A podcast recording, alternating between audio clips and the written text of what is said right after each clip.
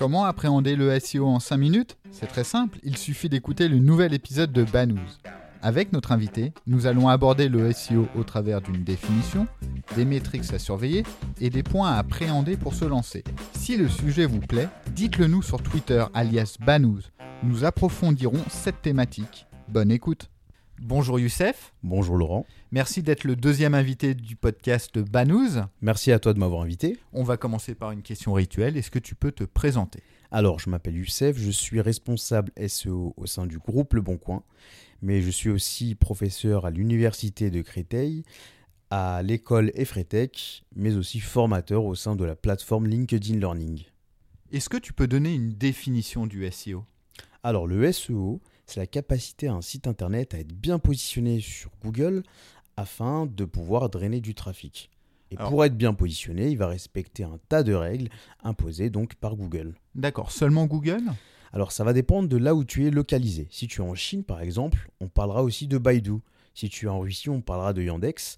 Mais vu les parts de marché de Google qui doivent dépasser les 90%, que tu sois en Europe, euh, en Amérique du Sud ou du Nord ou en Afrique, ça sera plutôt Google. Comment tu t'es retrouvé dans le monde du SEO Alors, euh, ça doit faire à peu près 6-7 euh, ans que je suis dans le domaine. Euh, en fait, j'ai travaillé au sein d'une agence qui s'appelle SEO.fr et qui porte très bien son nom. D'accord. Et donc, j'étais consultant SEO. Je devais donc m'occuper du référencement de A à Z, même dans les aspects techniques, c'est-à-dire je devais rentrer dans le code et améliorer un tas de critères pour bien positionner les sites internet et ça m'a permis donc de développer euh, une, euh, des connaissances solides dans, le domaine. Quels sont les KPI que tu surveilles pour euh, savoir si ton site est en bonne santé? Alors, déjà les positions, savoir si on est bien positionné. Mais pour cela, il faut vraiment avoir une vraie connaissance des mots-clés qui te ramènent du trafic. Donc faire une étude de mots-clés. Pour cela, il y a des outils qui te permettent de savoir sur des requêtes combien de personnes ont cherché ce mot-clé, notamment SEMrush, même euh, l'outil de planification des mots-clés de Google AdWords, ou encore Ubersuggest.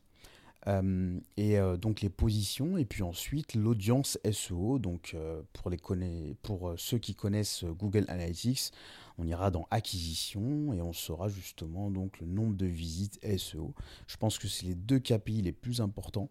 Après, on peut rentrer euh, dans d'autres KPI tels que le temps de chargement, le speed index, c'est-à-dire en fait euh, la capacité à ton site internet de s'afficher justement euh, à partir du premier pixel en fait jusqu'au full time loaded, c'est-à-dire en fait jusqu'au dernier chargement. Donc ça va être en fait un calcul et plus ton speed index est faible, plus, plus justement euh, ton temps de chargement est, bon. Euh, on peut aussi parler d'autres KPI tels que le taux de crawl, c'est-à-dire euh, sur l'ensemble de tes pages, Google arrive à crawler combien de pages? Donc il y a beaucoup de KPI, mais aujourd'hui, pour ceux qui veulent commencer, je leur recommande donc les deux KPI qui sont les positions et l'audience SEO. Quel conseil tu peux donner aux gens qui souhaitent se lancer dans le SEO Alors, déjà, de bien connaître leurs clients c'est très important en fait de connaître la thématique dans laquelle on est et ensuite d'analyser les mots-clés en fait. C'est très important de savoir justement qu'est-ce que tape mon cœur de cible. Pour cela, j'en ai parlé tout à l'heure, mais on a des outils, je les répète, SEMrush, Ubersuggest, qui permettent de savoir à chaud ce que tapent les internautes sur Google. Et ensuite, en faisant ce travail d'analyse, on peut adapter tout son site, son contenu selon justement ce qui est tapé. Et ça va permettre justement d'améliorer euh, ses positions sur Google. Typiquement, je suis un vendeur de fleurs, je sais que, je sais pas, c'est acheter euh, Tulip Paris par exemple, une requête euh, sur Google. Je vais créer une page qui s'appelle Achat de tulipes sur Paris. Exactement. En fait, c'est le SEO qui doit piloter la structure et les évolutions sur votre site internet et pas l'inverse. À chaque évolution, je recommande en fait bah, de faire une analyse de ce qui est tapé par les internautes. Cela va permettre d'être en adéquation avec ce qu'ils recherchent et tout cela va permettre d'améliorer son référencement. L'avènement de la voix à travers les enceintes dites intelligentes va à mon sens révolutionner le SEO. Toi, comment tu vois les choses? Alors, c'est une bonne question. Euh, difficile de prédire l'avenir. Mais aujourd'hui, euh, euh, ces outils qui permettent justement donc de faire des recherches via sa voix, les Alexa et, et autres et autres euh, exactement, nous obligent aujourd'hui nous référenceurs à ne plus s'intéresser uniquement à des mots-clés, mais à des questions clés.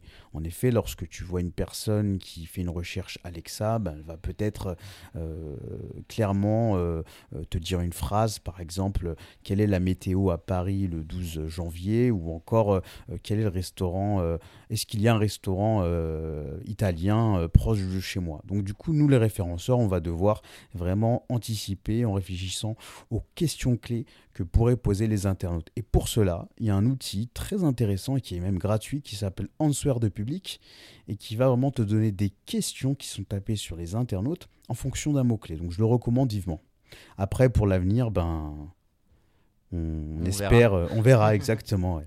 Écoute, merci, super intéressant. Euh, Merci à toi. Où est-ce qu'on peut te suivre? Alors sur LinkedIn, je suis assez actif. Donc euh, Youssef Jlidi LinkedIn, ça me semble un bon mot-clé.